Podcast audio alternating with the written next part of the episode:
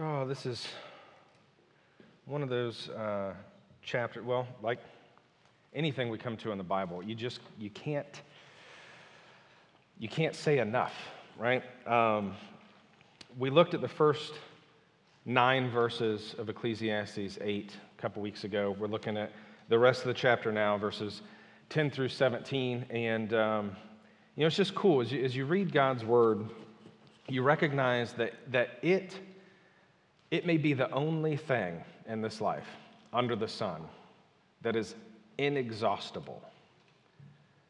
You, you, you just can't ever you can't ever run out. It just doesn't run out. God has no limits. And um, that's certainly my experience as I was, I was preparing this sermon.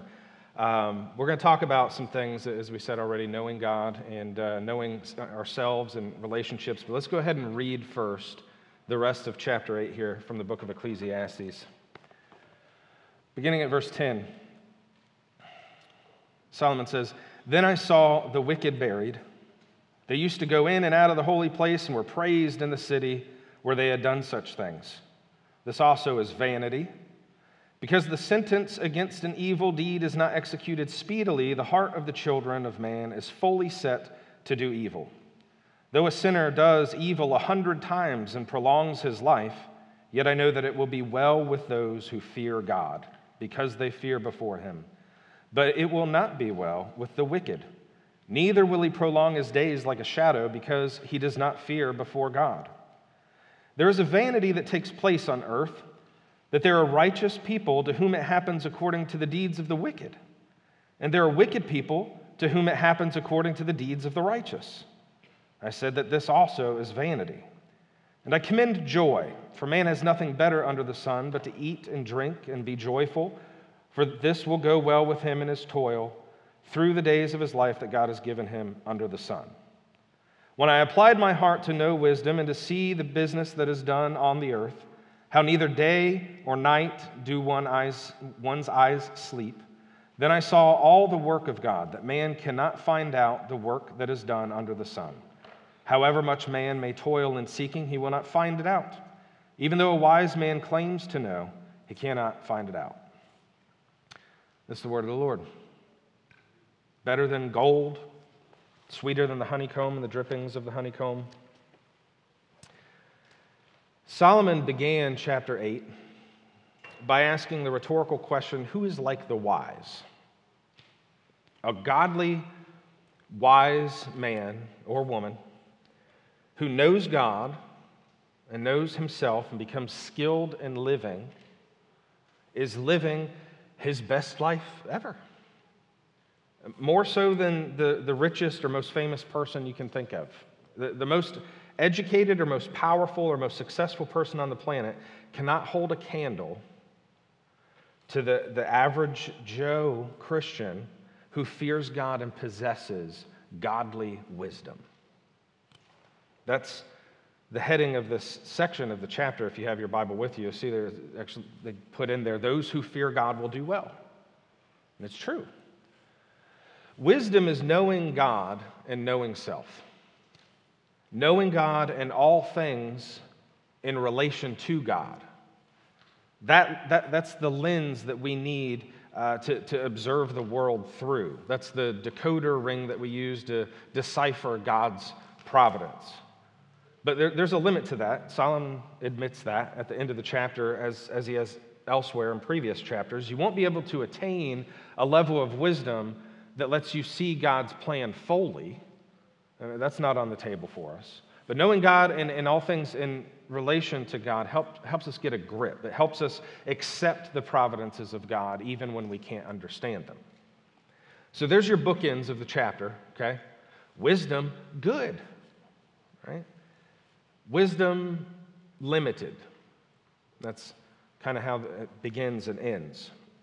What we see here is that life under the sun can be more than just tolerable if we fear God, acknowledge Him as sovereign, and define ourselves according to His purposes for us. The prescription here then is to look up before looking out. And that's the, the title of the sermon looking up and looking out. We look up before we look out. None of what we see out here is going to make any sense, and it's just going to frustrate us if we don't begin with, begin with God and, and look up at the one who, who made the heavens and the earth and all that is in them and, and governs all of his creation. And looking out includes looking in the mirror too. It, knowledge of self begins with knowledge of God. You, you don't look inward for answers. We don't look inward for, for meaning and for purpose. We look up. So, with that top view of these verses, we'll get into some more and look at two points simply knowing God and knowing self, and some, some practical ways that that works out in our lives. So, first, knowing God. The first thing I want to say here seems obvious, but I want us to sincerely take it to heart. There's a vast difference between knowing about God and knowing God. The space between those two things, I mean, you fit a galaxy inside of it. There's a tremendous difference. I mean, how many, how many self professing Christians know plenty of facts about God, but they're strangers to Him? How many people claim to know God, but you can tell as you talk with them and hear them talk about their life circumstances, trials in their lives, or, or current events going on in the world, they have no real understanding of who God is and, and, and, and how He operates or how He expects us to operate. That's the first thing I want to say. There's a difference between knowing about God and knowing God. And here's the second thing you can know God. You can know God. He lets you. Isn't that sweet? That's amazing. You know, unbelievers will sometimes say stuff like, oh, all religions are the same, just a bunch of gods with different names, and, and you know, it's all the same thing. No, it's not. Our God lets us know Him. The, the Israelites said, for, for what great nation is there that has a God so near to it as the Lord our God is to us whenever we call upon him? And what great nation is there that has statutes and rules so righteous as all this law that I set before you today? That's what Moses says, Deuteronomy 4 7. He is near to us. God is transcendent. He's, he's so much bigger, so high above, so other than all of his creation, and yet he knows us intimately and allows for us and invites us to know Him intimately. How do we get to know God? How do you get to know anyone? You know, you have to open your ears and open your mouth, use your brain and talk, converse. We're communic- communicative, that's right, isn't it? Communicative? We're communicative creatures because God communicates and we're made in His image, right? You, you want to get to know anybody, you want to get to know God, you, you talk to Him in prayer, you listen to Him and His Word. That's how we get to know God. And He's so inviting. Jesus was like that, wasn't He? It didn't matter who you were, didn't matter where you came from. It didn't matter to him that you didn't matter to anyone else. You mattered to him. You matter to him. He knows you and you can know him. And knowing him will help you know yourself. It'll improve your relationships with other people and improve your entire outlook on life. That's what godly wisdom affords you. That's what Solomon means when he says it will be well with those who fear God, verse 12. He says he knows it. He knows it will be well with those who fear God. And Solomon's mentioned already there are limitations to wisdom.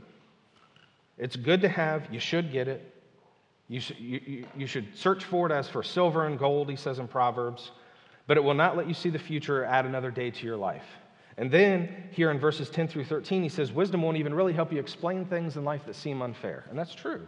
And the example he uses is one of a guy who's passed away that was a wicked man. He, knew, he, he saw the way this guy rolled, he was judging him. But he could see how this guy rolls, right?